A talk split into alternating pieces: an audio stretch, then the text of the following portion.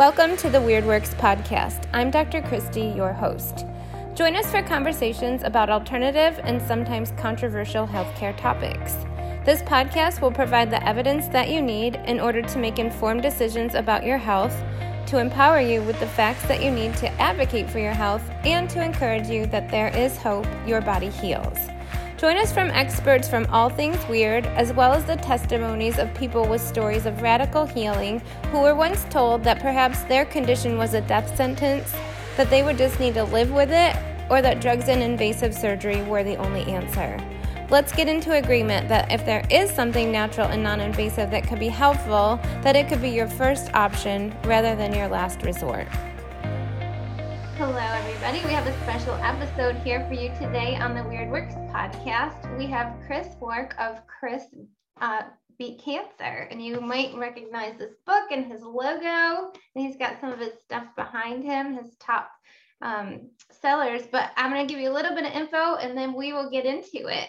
But Chris is a husband, a father of two young girls. He's a cancer survivor, and I like even better on his Instagram. It says Cancer Thriver. He is a patient advocate, author, and speaker. But what you need to know is that the age of just 26, he was diagnosed with stage 3C colon cancer. And after prayerful consideration, Chris decided to decline surgery and chemotherapy and instead radically changed his diet and did every natural non toxic therapy out there that he could find at the time. And the good news is that to this day, and by the grace of God, Chris is still cancer free, healthy, and strong, and in the best health of his life. And he now travels all over to teach others what he did. And he's created a platform for, for other people who also want to confront cancer in a natural and holistic way. So, hi, Chris. Thanks for joining us. Hi, Dr. Kristy. Good to be with you. Thank you. So, what I thought would be helpful is just to kind of talk to the listeners there might be people i like what you put you know in the beginning of your book you said you're probably listening for one of three reasons maybe you have cancer you know and you're trying to sort through your options um, or maybe somebody who you know about has cancer and you want to be able to advocate for them and are gathering info or maybe you just want to improve your health and reduce, reduce your risk. You don't need to wait until the inevitable diagnosis to start to shift your perspective and how you treat your body. So, I don't want to take you back to that dreadful day in December 2003, but I think it's important for other people who might be in the same situation as you found yourself. What goes through your mind? Is it a whirlwind? Like, what happens? What's the sequence? Well, yeah, it's definitely a shock. I think some some p- people might suspect they have cancer, and you know, they then they get the diagnosis, and it's like, oh yeah, I I kind of felt like I this was coming, you know. Um, but I had no idea. I had I was 26 years old, no family history at that time, and yeah, it was a total shock. And I mean, can't a cancer diagnosis is so traumatic mm-hmm. that many patients suffer from PTSD. Yeah. Right. Literally PTSD type symptoms just from the diagnosis. Because I mean, look, it's basically you have a life threatening illness, right? You have a disease that can kill you and we all know there's no cure, right? And we've all seen the way cancer patients are treated by the medical industry, and it's pretty brutal. Mm-hmm. And most of us have seen our loved ones go through that brutal treatment and suffer and then still die. Yeah. And so, yeah, I mean, you just you sort of compound all of those factors together, and it's a very scary and overwhelming uh, diagnosis. The only difference that I had, you know, versus a typical cancer patient, I would say, is that I uh, I'd never had anyone close to me go through cancer and die. Okay. So I didn't have firsthand experience. Right. I knew a few cancer survivors. Um, but anyway, so yeah, the, the diagnosis is just it's it's it's a shock it's scary you know your whole world comes to a grinding halt mm-hmm. you know much in the way that when you lose if someone you know like a family member or a friend dies you know like when there's a death in the family or someone close to you you know it's like the world stops right right i mean the world keeps going but your world stops and it's all of a sudden every minute of your day is focused on this you know tragic development. So, so yeah, it, uh, everything I was doing stopped, and uh, I was told, I, basically, you know, the backstory, which I tell in my book in great detail. Chris beat cancer, but the the quick version of the story is I'd been having abdominal pain for the better part of the year, and then, you know, was passed around between a few doctors. Eventually, had a colonoscopy, Mm-hmm. and they found a golf ball sized tumor in my large intestine. That's the colon. Mhm. Uh, and um, I it was biopsied, and you know they told me when the lab report came back that I had colon cancer. So the next conversation was, we've got to get you into surgery and get this thing out of you before it spreads and kills you. Right. And this is very, very typical in the cancer world: is that patients are rushed into treatment out of fear Right. uh, before they really understand their disease or understand their treatment options, right? It's just within days, you're either in surgery, you're starting chemotherapy or radiation, Mhm. and um, there's not enough time for a patient to read and research and think and get second, third, fourth opinions from other doctors, talk to other cancer survivors, get, you know, start accumulating knowledge so that you can make the best decision for you.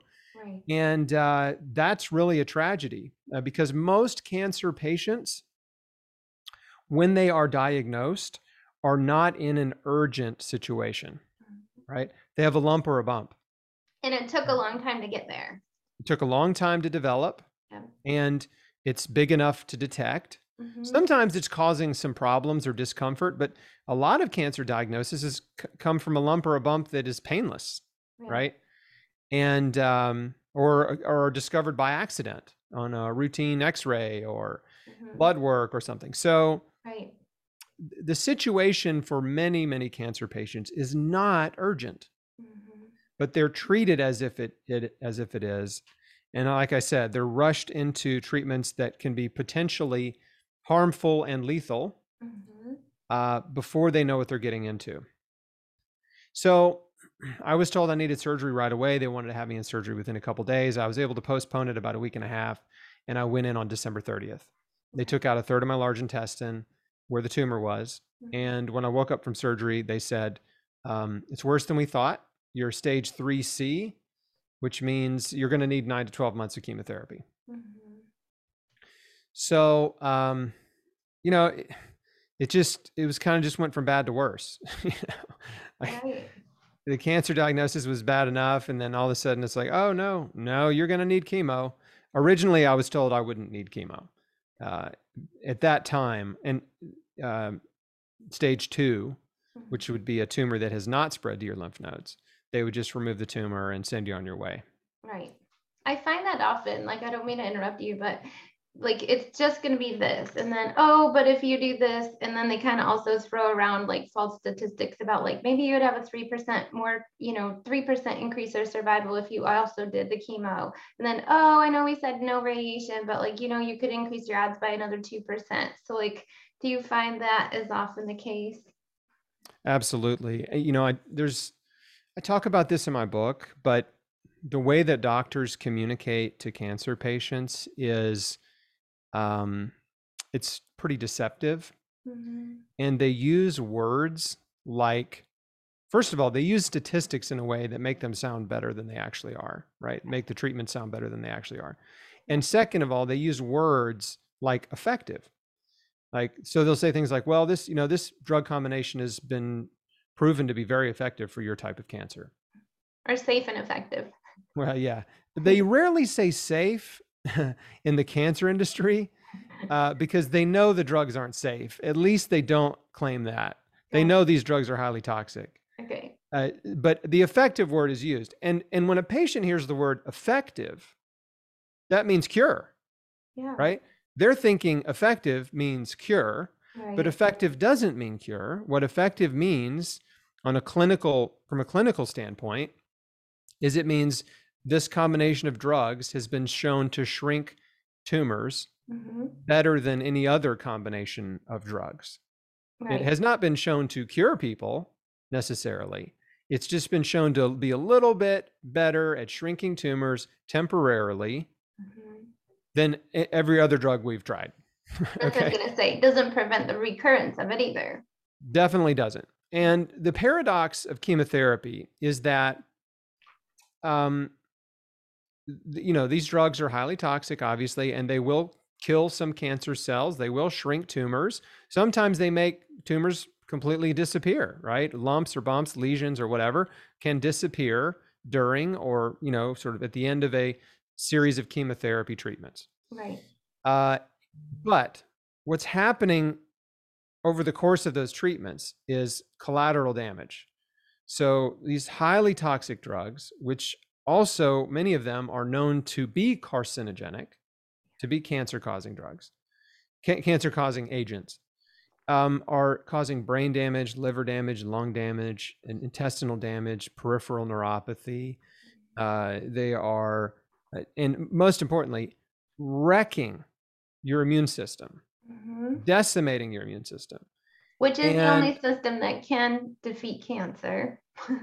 your immune system, right? Your immune system is is the reason you don't have tumors, mm-hmm. right? It's the reason you recover from a viral infection or bacterial or fungal infection. Like your immune system is your army that fights off invaders. Like that's what it does. And cancer cells are also considered invaders. They're mutated cells. Mm-hmm. And so even though they don't come from the outside world, they're your own cells, your own DNA, but they have mutated and it's it's like mutiny. Uh, so when you wipe out your immune system, uh, what happens typically is that the chemotherapy treatments will shrink a tumor, but they don't kill the cancer stem cells. They don't kill all the cancer, and the cancer cells that don't die actually become stronger. They become resistant to chemotherapy, and, the, and it's like they, they become angry, right, and more aggressive. And uh, so when the chemo treatments are over, uh, cancer cells begin to multiply again and spread throughout the body. But this time, the patient's immune system is gone. Mm-hmm. Right? It's it's like I said, it's decimated. Correct. And so that's why we see, you know, this rapid spread, rapid metastasis in cancer patients after chemotherapy. And it's like two months later, we were celebrating it. You know, we were at TGI Fridays. Mm-hmm. You know, woo, my, I'm cancer free, or my tumor shrunk. And uh, and then in a short time later, you got spots in your liver, your brain, your lungs, your, you know, your bones, whatever. Right. Because their immune system's gone. And even if you have cancer, right, your immune system is not doing nothing. Mm-hmm. right. It's still working and your your B cells, your T cells, your natural killer cells, they're still working. They're still trying to solve this cancer problem. And so um, obviously the, the cancer industry is, is shifting toward immunotherapy. They're trying to develop drugs that boost your body's own ability mm-hmm. to identify and eliminate cancer cells. Like that's what they're trying to do, which I think is a, a more noble pursuit than just carpet bombing, right? Basically nuking your whole body and hoping that you will somehow will recover right. and the cancer cells won't you know? The rest of your cells will recover and the cancer cells won't like that that's the current approach. Um so but you know i didn't know any of this. Yeah. Everything we're talking about now i didn't know when i was 26 years old with a brand new cancer diagnosis. Yeah so what gave you that conviction then to pursue a different course of action well, as soon as the chemotherapy conversation started, you know, I had a just a, a, a gut check, you know, like a check in my spirit, like, uh oh, like, you know, I don't really want to do that. Mm-hmm. Um, because I had seen what chemotherapy does to humans, mm-hmm. right? Even though I hadn't seen it in my close relatives, right. I'd still seen people in the world that were advanced cancer patients that had been poisoned by chemo. And I, it's, you know, I no offense to anybody that's going through this, but you know, it's it leaves an impression on you when you see a human in that state that's an advanced terminal cancer patient and they've been through countless rounds of chemo and they're just emaciated and their skin's yellow and they're wearing a mask. That was back when if somebody's wearing a mask, it was because they were a cancer patient. Right. That's what right? That was the only time you saw somebody with a mask on in public, right? right. Bald head, mask, like you knew. Mm-hmm. And I had seen people like that. There was a guy that went to my church, you know, that was in that condition, and it was, yeah. I mean, it was just so deeply distressing to see him in that physical condition. And so those impressions, right, uh, were were there in my mind. And so I thought, you know, I don't want to become that, Mhm. right? I don't want that to be me. Right. Like that and this idea of poisoning your way back to health didn't make sense to me. Mhm. And so at that time again, it was it was instincts and intuition and my own just observation Mhm. that was creating an internal resistance to chemotherapy.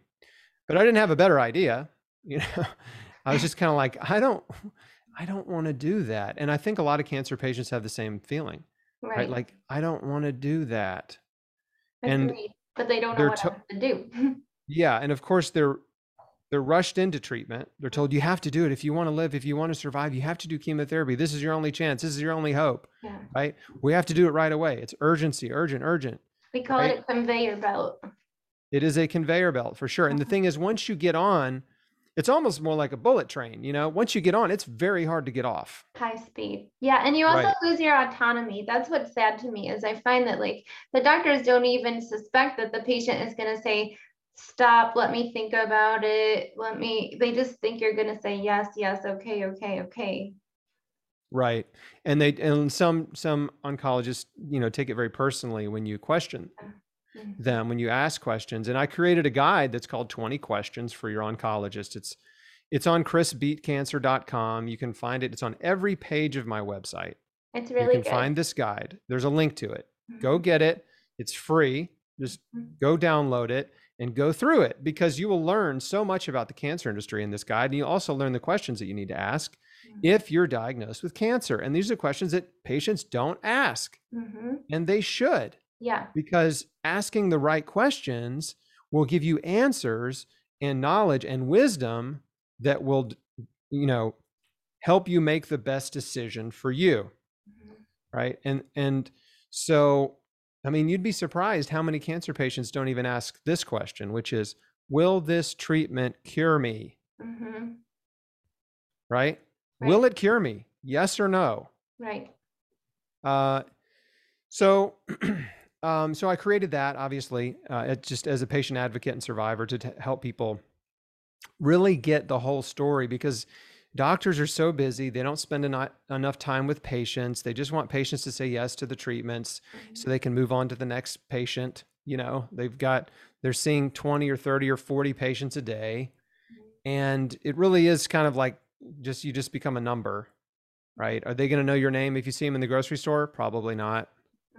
And you're you're entrusting your life to this person.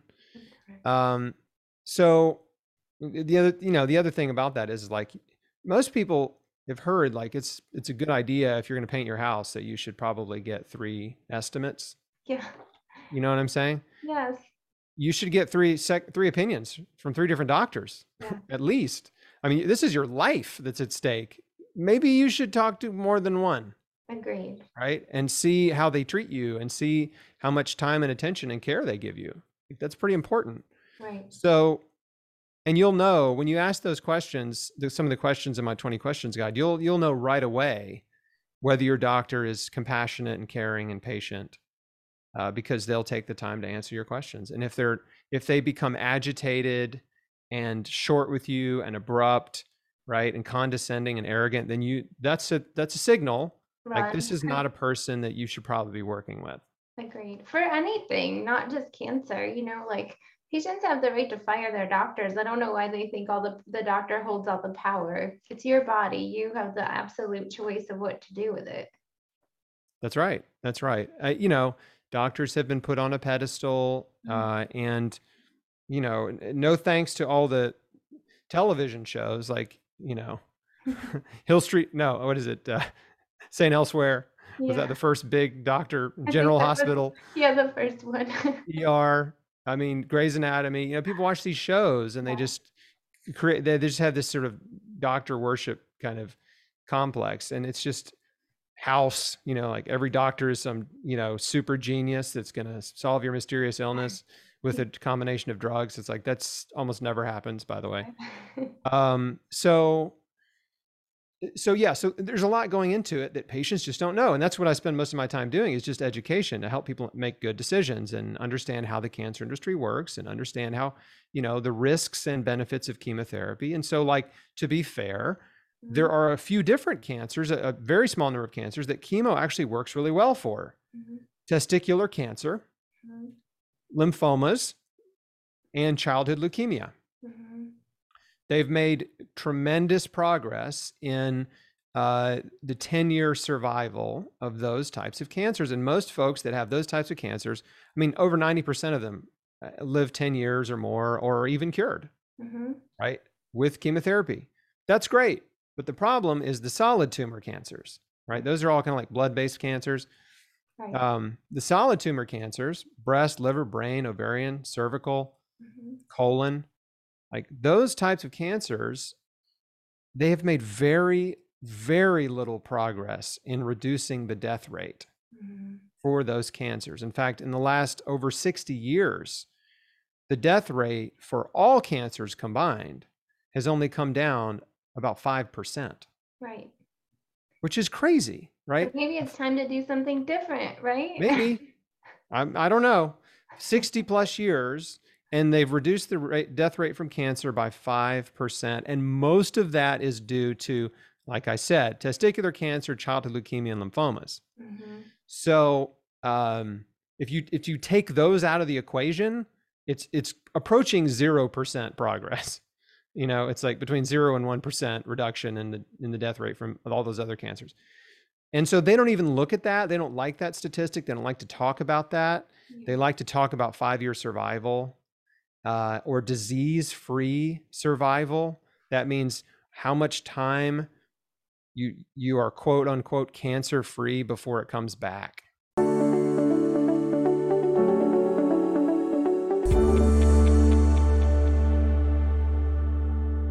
Are you tired of going from diet to diet to come up short and feel worse than you did when you started?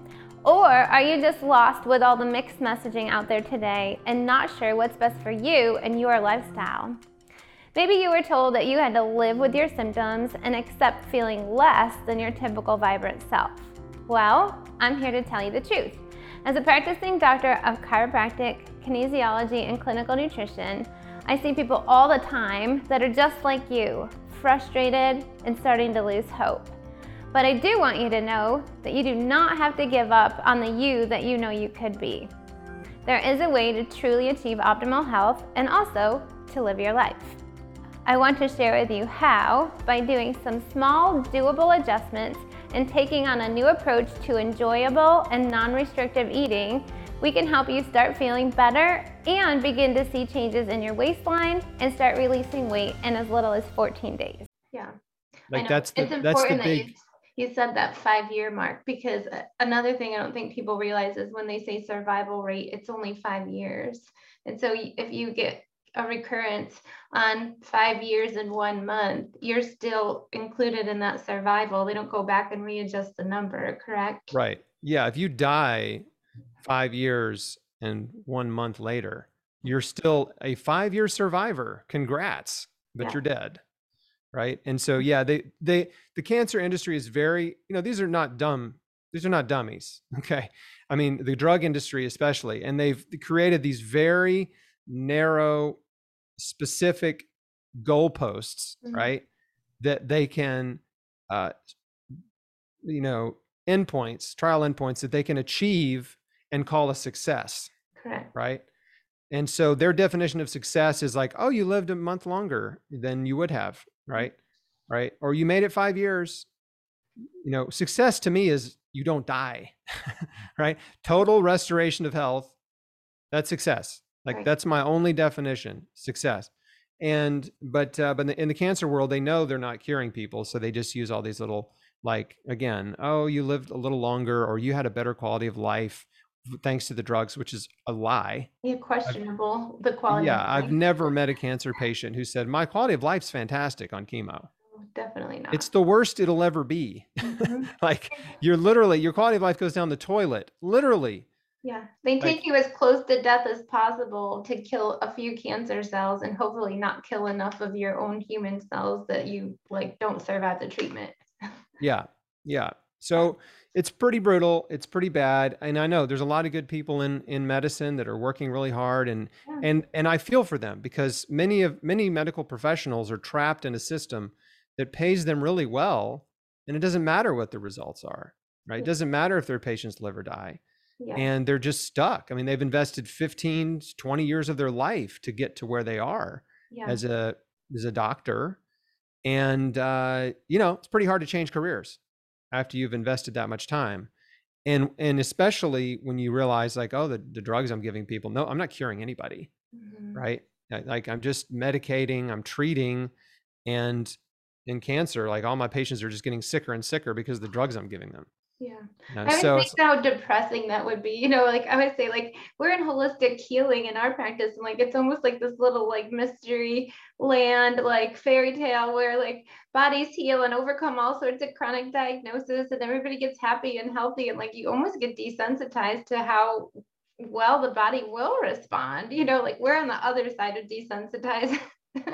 right and i just love that i'm so i'm so thankful that you do what you do because i had a, a naturopath that was uh, you know uh, one, one of the first people who t- to tell me you're doing the right thing yeah. uh, and i found an integrative oncologist who was in his 70s and he had come out of retirement to to continue to practice medicine but on his own terms so he he was doing iv vitamin c and and doing some other uh, incorporating some other integrative therapies that um, were you know non-toxic Yeah. and in in, in his in an attempt to to help his patients survive and boost their immune systems and and hopefully heal and so like that holistic approach to medicine which i think is critical really is looking at the whole body figuring out the root causes of disease ident- eliminating those root causes Mhm. supplying an abundance of nutrition uh, to the patient and helping them really sort out their life you know just recreate their life in a way that is conducive to health and healing like that is what it's about and so when i discovered that world a friend of my dad sent me a book and it was about healing cancer and the, the guy who wrote it healed his colon cancer with a raw food diet Mhm. he went all raw and he started juicing and within a year his colon tumor was gone his body had healed and, I- and i just thought well how about that Yeah. the body created it and the body healed it that's interesting Mhm. well if if he healed maybe i can heal Mhm.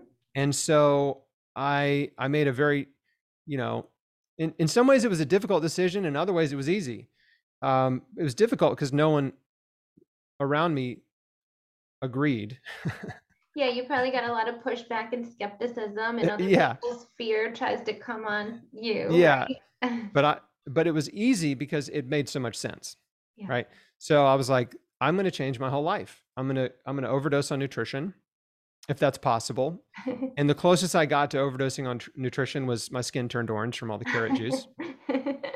And uh, fortunately that's just a temporary condition and it's not painful. You're i was fine. Uh, but um, yeah I, I just wanted to flood my body with whole food nutrition from the earth fruits and vegetables from the earth organic raw just in its you know food in its purest form like the garden of eden. Yeah. and um, i was excited about doing it. It was such an interesting experiment to me of like what would happen if i only ate raw food?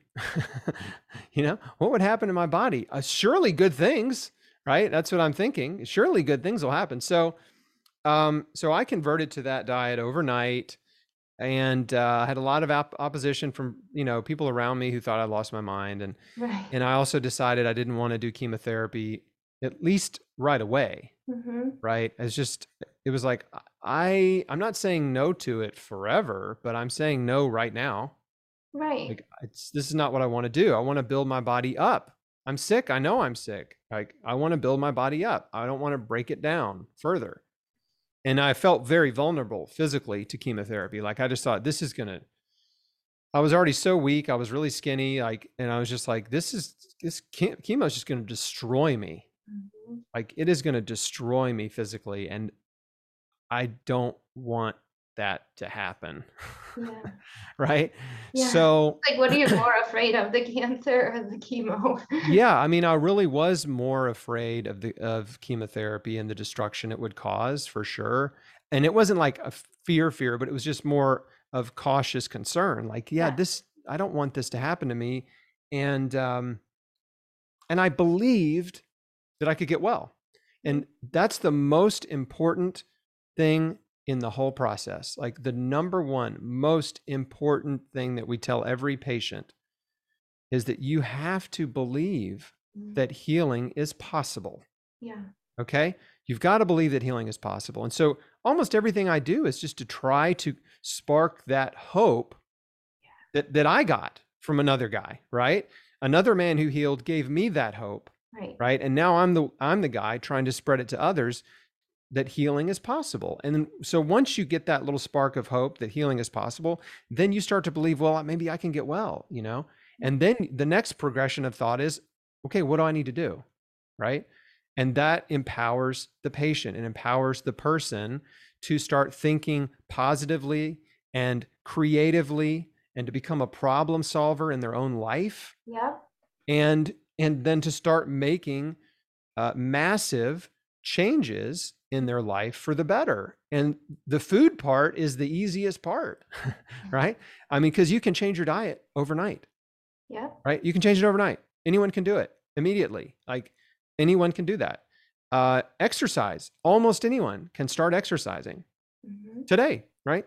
Overnight you can you can start eating super healthy and exercising right away. So like and that gives you this jump start psychologically physically emotionally like that you once you start this ball rolling you start what i call the healing momentum Yeah. right start building that healing momentum then you can go deeper and work on other aspects of your life detoxification of course there's a lot of special uh, things you can do right that are targeted uh, targeted therapies integrative therapies detoxification strategies fasting um, iv therapies i mean there's a lot you can incorporate uh, and i did as much as i could but getting that foundational diet and exercise plan put together and doing it every single day right i Yeah. did it because my life depended on it and um and then also working through the you know the mental and emotional and spiritual stuff Mhm. right and that you can't fix overnight you know that takes time and, and deliberate effort to start thinking differently to choose positivity instead of negativity to be hopeful instead of cynical to Mhm. be courageous when when you're afraid Mhm. you know and to give your fear to god and trust him with your life and your health like these are things i had to, to do every day when i was when the fear would creep in because you know in 2020 the world got a taste we're really i mean it started to really experience what it's like to have cancer yeah. because all this media fear mongering every single day every day every day every day made people so afraid right of a germ and and i remember posting in march 2020 you know like now you know what cancer feels like Yeah. right because every single day you're you're struggling with fear Yeah. And fear is not good. It's not helpful. It suppresses your immune system and makes you even more vulnerable to getting sick. And cancer taught me that lesson and and so that was a lesson i was trying to share with the world when you know when the pandemic started. Is like don't be afraid. Like don't let fear rule your mind and your heart and don't be coerced into doing anything out of fear because we don't make good decisions when we're in a state of fear. We're, we're impulsive we're rash we're irrational right like you don't make good decisions when you're in a state of fear or you're in a state of anger right or you're just in extreme emotion Well, it's like And- a known military tactic to put fear in people because people under fear are much more easily coerced. Like they know that.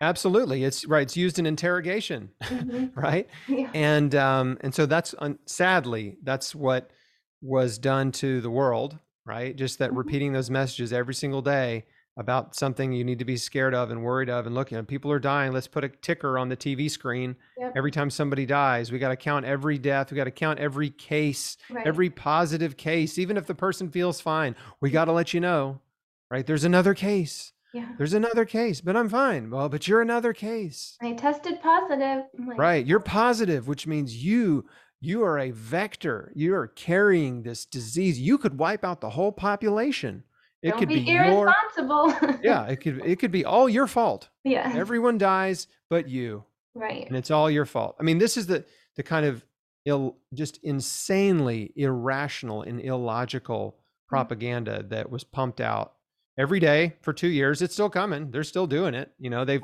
they've kind of dialed down a little, but they're still doing it. I mean, they just just what this week announced they're extending the emergency. Yeah. They're still saying we're in an emergency. And what I've said, too good, you know, like why pull back now?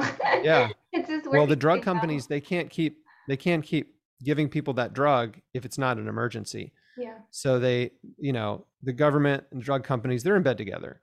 correct. So if it's an emergency, we can keep giving you a drug that, and we don't have to give you any um, informed consent on, Yeah. and you can you, we can just keep selling it to the government and giving it to you. Mhm. So that's a whole big mess. But and not sorry to rabbit trail there, but It's okay. It happens the point is it's it's about fear, right?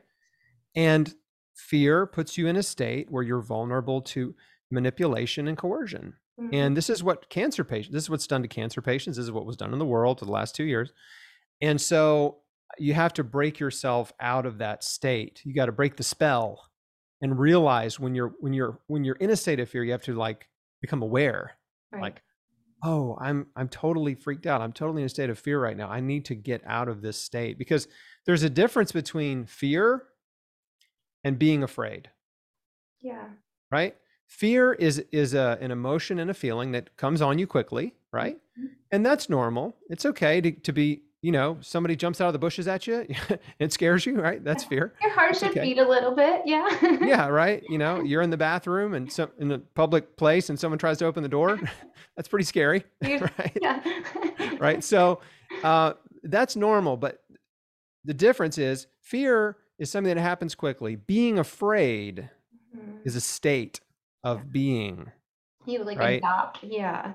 right that's in, that keeping yourself in fear right? Being afraid. So day in day out you have this heightened sense of fear worry and anxiety.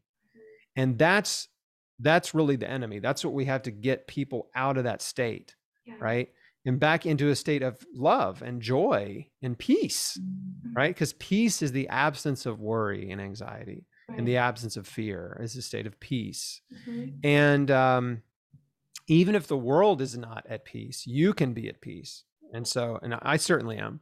Um, and so, you know, these are all things that cancer taught me. I'm that I'm really thankful for. Right, I'm thankful for all the lessons that that adversity and hardship taught me. Like I, I didn't enjoy it, No. but I am. I can look back and be thankful that that I trusted God to lead me through it, and mm-hmm. I trusted God to, to work all things for my good, like it says in Romans eight twenty eight. And He did. He worked the whole thing for my good. This whole terrible diagnosis sort of took over my life, and now I have the opportunity to to encourage other people and help mm-hmm. give them guidance and inspiration and practical action steps they can take to change their life and mm-hmm. you know i mean so if you're in that situation now with cancer or with a difficult life situation i just want to challenge you to to think differently about it to to think you know instead of just thinking this is terrible right woe is me this is horrible i wish uh, my, i didn't have this life i wish i had somebody else's life right Right. instead of thinking that way start thinking you know what my life's going to be better because of this Mhm. right when i get to the other side of this my life's going to be better Yeah. Right? I know it's difficult. I don't expect anyone to be like oh this is fun. I love it right? No. but start thinking toward the future and start thinking about the fact that adversity makes you stronger and smarter right? And a better person more loving more kind more compassionate more grateful right? And so um, adversity can do that for Mhm. you, or it can make you more bitter and resentful and angry and sour. Yeah. Well, what's the difference? The, the difference is you, Yeah. how you decide, Mhm. right? I once heard a cancer patient say, I'm not going to let cancer change me. And I thought, you're rolling your eyes, right? On the out, on, on the surface, it's like, it, that sounds good. Right? That's like, oh yeah, let's put that on a t-shirt, right? You're like, yeah, you're tough. I just gonna- immediately thought like, oh, okay, good luck. right right and so and i think anybody who's not a cancer patient might hear that and be like, "You're so tough. You're so brave. You're a warrior. You're a fighter. Yeah, you're not going to let cancer change you." Uh, but when I hear that, I'm like, "Gulp," you know, like, "Oh boy," I, because I got news for you. It's going to change you. It is going to change you. I'm not talking about chemo. I'm just talking about the whole experience. It's going to change you for the better or for the worse. And so you better just go ahead and accept this is going to change me and I'm going to and it's going to change me for the better. Right. And then work you know, like work toward that end Mm-hmm. of like how did, this needs to change me. I need to change. This is a divine tap on the shoulder, Yeah. right? This is a wake up call in my life that I need to change. And my personal epiphany, right? This is what I'm talking about is the way I'm living is killing me.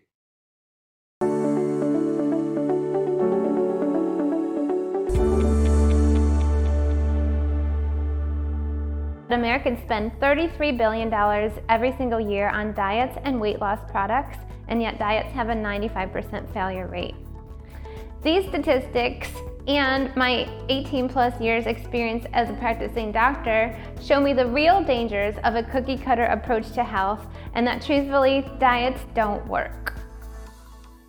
This is why I created the 90-10 lifestyle for the people like you and me, busy and not willing to settle for less when it comes to our health and wellness. This program isn't just about feeling fantastic and or losing weight for good. It's a roadmap to upgrading your body and mind from the inside out while simultaneously suppressing the inflammation and suppressing the guilt that often comes with a high stress, high expectations, and high performance. The number one reason the 90 10 lifestyle is so effective and easy to maintain is that it gives you back your willpower instead of forcing it. Right. right and people don't like to hear that message they don't like to to it's tough talk but they don't like to be told hey maybe this is your fault Yeah, maybe you did this to yourself. yeah maybe you did and guess what. I mean i was willing to accept and i i don't say that to be mean to people right? To make them feel shame or guilt.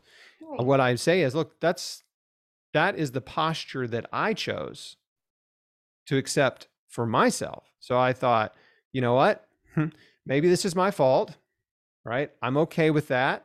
And the good news is if if this is my fault if i contributed to my illness then maybe i can contribute to my my wellness.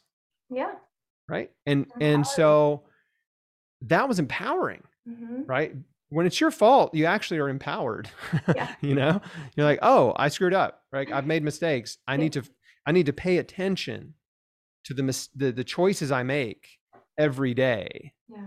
and make better choices and i need to take a hard look at my life and and figure out which choices are harmful Mm-hmm. right what part of my daily routine and my habits and my thoughts and my actions are harmful Right. and how can i replace those things with actions and food right and relationships that are helpful Right. that are healthful so you know that's what i call the beat cancer mindset you know Yeah. it's kind of like what we're talking about right now first believing you can get well that's number one and then after that is deciding if you want to get well Yeah. right if you want to live Mm-hmm. and then from there, taking massive action to change your life, right? You're taking full responsibility for your situation. You're not blaming anybody else, Mm-hmm. right? You're saying, you know what? I'm going to act like this is my fault, a 100%. And I'm going to do everything in my power to change my life to help myself get better, Yeah. right? To, to overcome this difficulty uh, or this obstacle. Uh, and so, and then you know also along those lines which this again i talk about this in my first two books the beat cancer mindset. I mean there's a lot there's a lot that it encompasses a lot of things but they're really simple things conceptually. Um and the other thing is just choosing to enjoy your life in the process right? Just making a decision like this is an adventure right? I didn't choose it but here we are right? I'm on a new life adventure uh, that i did not choose and i'm going to enjoy it Mhm. I'm going to embrace it. Everything is changing in my life. This is going to change me for the better. And I'm going to just going to choose to enjoy this process and not constantly look back at my past at BC before cancer, Mhm. right? and wish and long and wallow in self pity, right? Oh, I wish I could go back before cancer. Like you can't.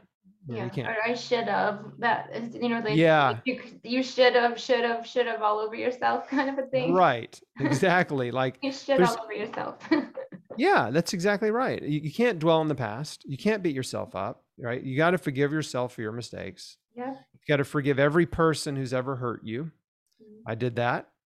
And you got to be quick to forgive when people hurt you in the future because they're going to. They're going to let you down. They're going to be rude or inconsiderate or abusive or, you know, think people are just, people hurt each other. It just happens. It's life. Mm. And when people hurt you, it's, it's in a moment, right? It's just a moment. Eh, but if you hold on to that bitterness and anger and resentment, you're actually keeping yourself in a prison of pain. Yeah. And that But you're holding on to the body. What's that? And we know it that shows up in the physical body, those unresolved emotional, you know, components. They literally can come out as cancer, tumor, chronic pain, all sorts of different physical ailments. Yes.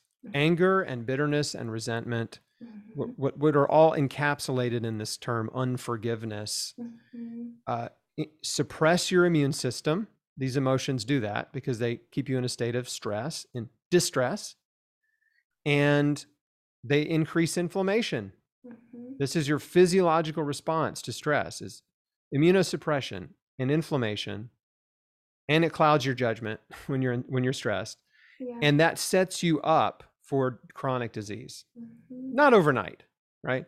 But over months or years of living in just a state of chronic stress, money stress, relationship stress, stress from making bad decisions, foolish decisions, bad habits, right? Just that sort of compounding problems in your life where your life has just kind of gotten out of control. And uh, the cool thing is you can get it under control. and when you start to get your life under control, your stress comes down Yeah. right when you start when you get organized when you start taking care of yourself when you start eating p- fruits and vegetables when you start exercising when you start forgiving people who've hurt you your Mhm. stress just goes click click click click click it just goes down down down and then eventually you get to the point where you're like i can't i mean i've racked my brain i've thought through every person in my life i can't think of anybody else left to forgive Yeah. right i've forgiven them all right there's no one left and that's a really good feeling right and i've forgiven myself for my mistakes and and even beyond that like you can take your mistakes and share them with others and that actually it takes it turns a bad thing into something good Yeah. Use When your you admit- testimony to heal somebody else. Yeah when you admit your flaws and your failures Mhm. publicly to other people i mean you don't have to like you know go on youtube but i'm just saying like when you talk about your flaws and failures openly it's it, it's healing to you Yeah. right? It's good advice for other people so they don't make your mistakes, you know? And then also, you know, it relieves that guilt and shame that maybe you're struggling with about, you know, about your screw ups. Yeah. And uh because we've all got them. So like these are the things that, you know, like I said, you can change your diet and exercise overnight and you absolutely should. Mhm. And these other things just take time, right? You, working on your attitude, forgiving people who've hurt you, right? Thinking positively, like all those things. That just that just takes time. It just it's a day. These are daily habits. You got to break your bad mental habits, right, and replace them with good thought habits.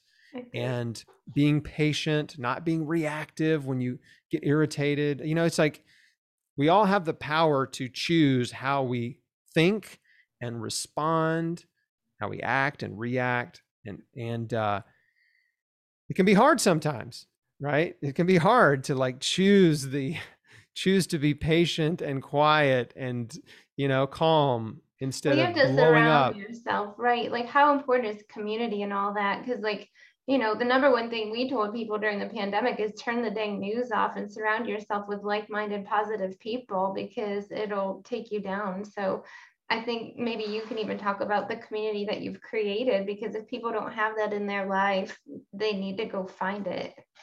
absolutely we have you know i have a program called square one and Mhm. people can find it on my website there's a tab at the top that says coaching Mhm. it's a coaching program and we have this incredible community of survivors and thrivers and just people who are just really you know into prevention like you said at the beginning right and um and it's just a an awesome online support group Mhm. and um that's huge it's something i didn't have when I had cancer. I was alone. Yeah. It was me. I was married, but my wife had a hard time, you know, just understanding why I was doing what I was doing. And, you know, it was me, Jesus, and a juicer. like that. I mean, That's that your it. t-shirt. I know. That was it. You know, that that could have been the alternate title for my book, you know. Um, the next one. right. And so like yeah, it was it, I wished I looked for a support group and it just there just wasn't one, you know, in Memphis of people that were like-minded, that were that were holistically minded, you know. Um and um it's yeah, I love the advice you gave your audience, right? It's like turn off the news. Mhm. Like because every time you watch the news, you are feeding your anxiety. That's what you're doing. You're taking a dose Mhm. of fear, Mhm. right? You're this is a dose. It's a dose goes right in here, Mhm. right? All what's happening in the Middle East? What's happening in Russia? What's happening in China? What did this politician say? What did that politician say? Who is rude to who? Who's fighting? Who's in conflict, right? What's Yeah. the new germ you need to be scared of? Like it's constant fear, right? Constant, constant fear. Yeah. And what's oh, the economy? I didn't even mention that one. The stock market, you know, whatever. It's constant fear, worry, and anxiety because the producers of the news know that that's what will keep your attention. That's Right? ratings. It's the news, but they work off of ratings. They're oh, that's all they care about is ratings. Because news is just information. There's all there's a million pieces of news that could be shared, Yeah. but they choose the ones that induce the most stress and fear because that keeps you tuning in. Oh no, what's going to happen? I need to know. What's the next thing? What's happening next?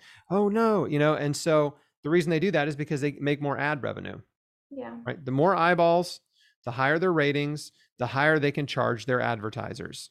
That is the business model for the news. It also So- makes your behaviors predictive. They can predict what you're going to do. Yeah. And so, and by the way, you know, the more they can charge their the drug companies who are the one of the biggest advertisers on TV, right? So, uh, you know, so yeah, turn off the news, right? Get away from negative people. Find positive people that are encouraging and supportive and like-minded. Surround yourself with those people Yeah. you know because i've seen it it's it's unfortunate it's sad like it's really hard to get well when you're surrounded with neg- negativity Yeah. You And know then the it's like power of testimony too, right? So when you're in that community, maybe nobody, this, you know, maybe a person facing a diagnosis or with a diagnosis right now doesn't know anybody who has handled it naturally or overcome it naturally. We'll start seeking out the testimonials of people and the stories of people who have, so it becomes a reality and you have some math on it. Like there's plenty of people who have done it. right and and being around believers right people who believe that Mhm. you can get well who believe in you Yeah. right that's so important i mean like there's that there's that example where jesus is in his hometown and and you know the sick people came to him and he Mhm. it said he healed a few sick people right? it said he could only heal a few Mhm. right and he marveled at their unbelief like literally the unbelief Mhm. of the people Right. was a, a barrier to jesus's ability to heal. I mean how wild is that? It's powerful. it's yeah it's really is. So i mean like that that's a big theme. I, we talk about that in in my program you know and, and even in my book. It's like you know you really have to surround yourself with people who understand and believe in you and believe you can get well right? That you just have that support and encouragement.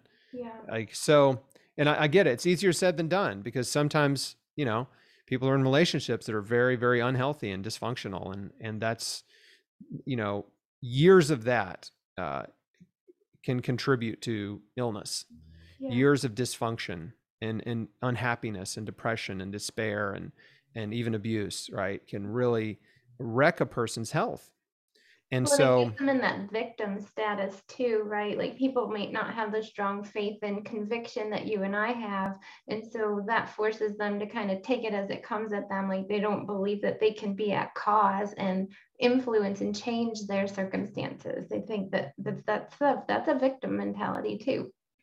Big time. And um, one of the things that I repeat all the time is that you're not a victim of disease. Mhm. You're just not. You're not a victim of disease. And the sad thing is, is when cancer patients go to the oncology clinic and they say, "Why did I get cancer?" They're almost always told, "Well, it's it's maybe bad luck or bad genes. Yeah. Right. And what does that mean really? That means you're a victim.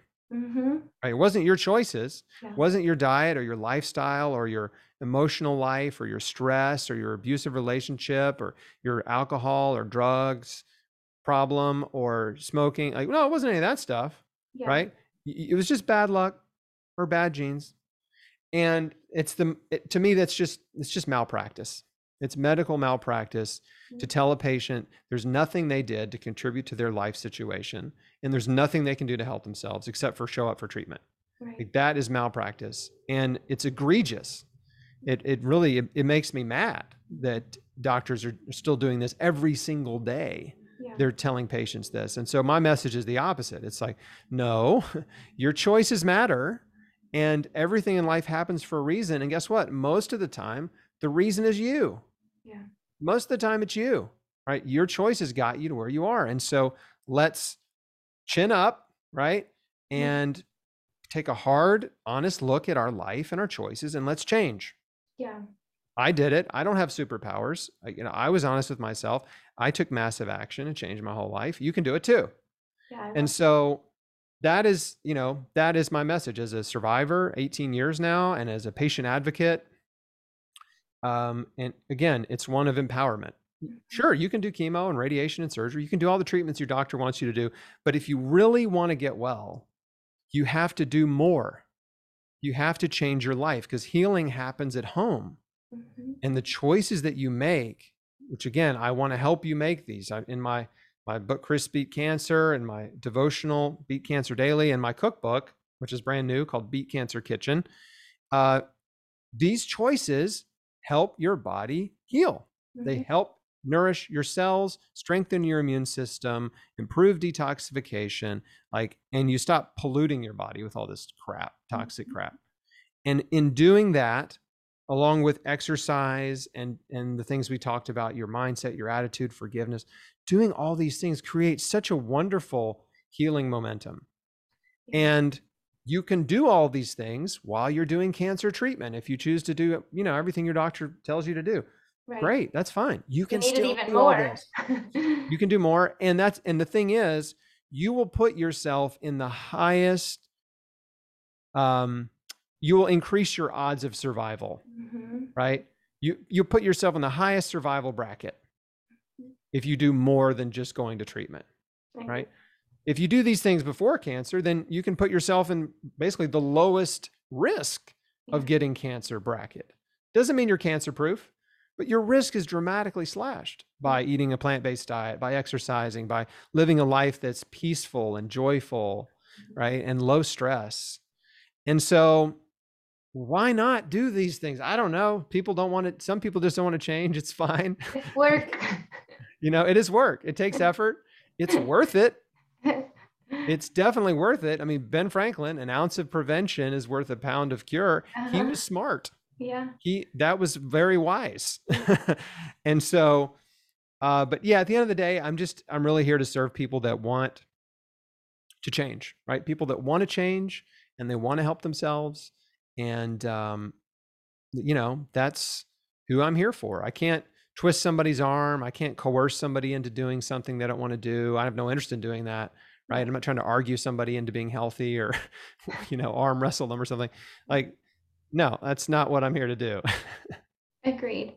We think health is for everybody. To you and I, it seems like that would be the obvious choice, but some people just don't choose it, and that's okay. You know, like nothing we cover on this podcast is for everybody. It's just to open up your mindset a little bit that there are other alternatives out there and um, to think and advocate for yourself and empower yourself with other tools that could be a potential possibility that not only help you beat cancer and other chronic diseases, but just give you a more joyful life and more energy and vibrancy so you can enjoy things and not have the distractions of your physical body constantly pulling you down you know like what a life to have your body your own physical body stop you from what god intended you to do or to live your purpose or have passion or fully contribute and be present to your family and your community you know like yes you beat cancer All of those reasons. but now you're an amazing human being helping other people. Like it's just, it's even better than beating cancer, you know? It's, it's it feels pretty good. And yeah. I love what you said. You know, it's like if you're being, if, if you're, if you're sick and tired of mm-hmm. being sick and tired, yeah.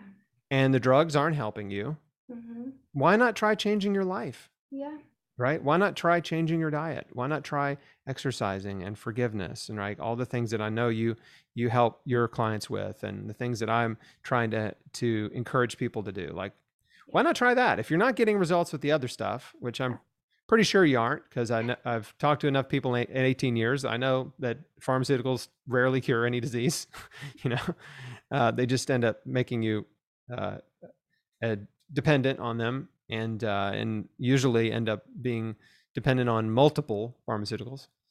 Um, yeah, there's a different way to live. You can get your health back. That's the message. The body heals, and your shirt says it. Our practice is actually called Health by Design, and your shirt says "Designed to Heal." So there you have it. yeah, yeah. This I love this shirt. It was there's another podcast out there called Designed to Heal, and they gave me a shirt. I love it. so they're getting a free plug, I guess here. I know. I'm gonna have this. I'll send you a shirt. It says Health by Design. It'll be that, just reversed a little. Nice. send it. Well, thank you. This has been amazing. Um, it was even better than I thought. Just kudos to you for living a life of truth and helping other people. God, honestly, obviously, is using your testimony to reach other people with a message that is much needed. So, a big thank you to you. Thank you, Dr. Kristy. Such a pleasure to be on your show. I just I'm so thankful to be able to share my story and my message with your audience, and uh, yeah, appreciate it. If anybody wants to connect, you can find me at chrisbeatcancer.com, and my books are uh, you know they're on Amazon, they're in all major bookstores, so they're yeah. pretty easy to find too. And I'm Chris Cancer on YouTube and Facebook and Instagram. Yeah, and we'll put all the links to all the resources that Chris mentioned in the show notes. So you can easily click on them as well. Okay, well, thank you so much, Chris, for another episode of the Weird Works podcast. I'm Dr. Kristy signing off until next time.